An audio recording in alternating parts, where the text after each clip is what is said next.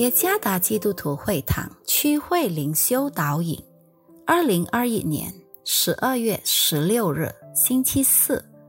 主内的弟兄姐妹们平安。今天的灵修导引，我们将会借着圣经撒母耳记上十五章第十和十一节来思想今天的主题：违背上帝权柄的后果。作者房华平传道。撒母耳记上十五章第十节，耶和华的话领到撒母耳说：我立扫罗为王，我后悔了，因为他转去不跟从我，不遵守我的命令。撒母耳便甚忧愁，终夜哀求耶和华。上帝拣选并高立扫罗作为以色列的王，实际上他离完美这词还远着呢。尽管如此，上帝还装备他和赐予他智慧，使他在履行自己的职责时有许多优秀的品质，包括扮演君王的角色。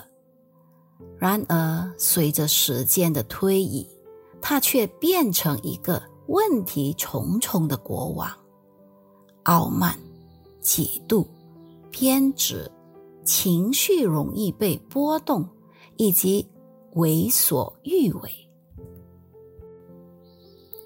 在战场上，扫罗根据自己的判断和自大，擅自做主。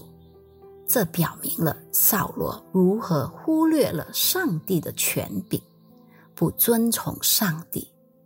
因此，上帝的话临到撒母耳说：我立扫罗为王，我后悔了，因为他在执政上不再降服于上帝的权柄。自从扫罗违背上帝的权柄后，其后果就是经历屡次的失败，这是对我们每个人的严厉警告，切勿利用我们的权威来做不讨上帝喜悦的事。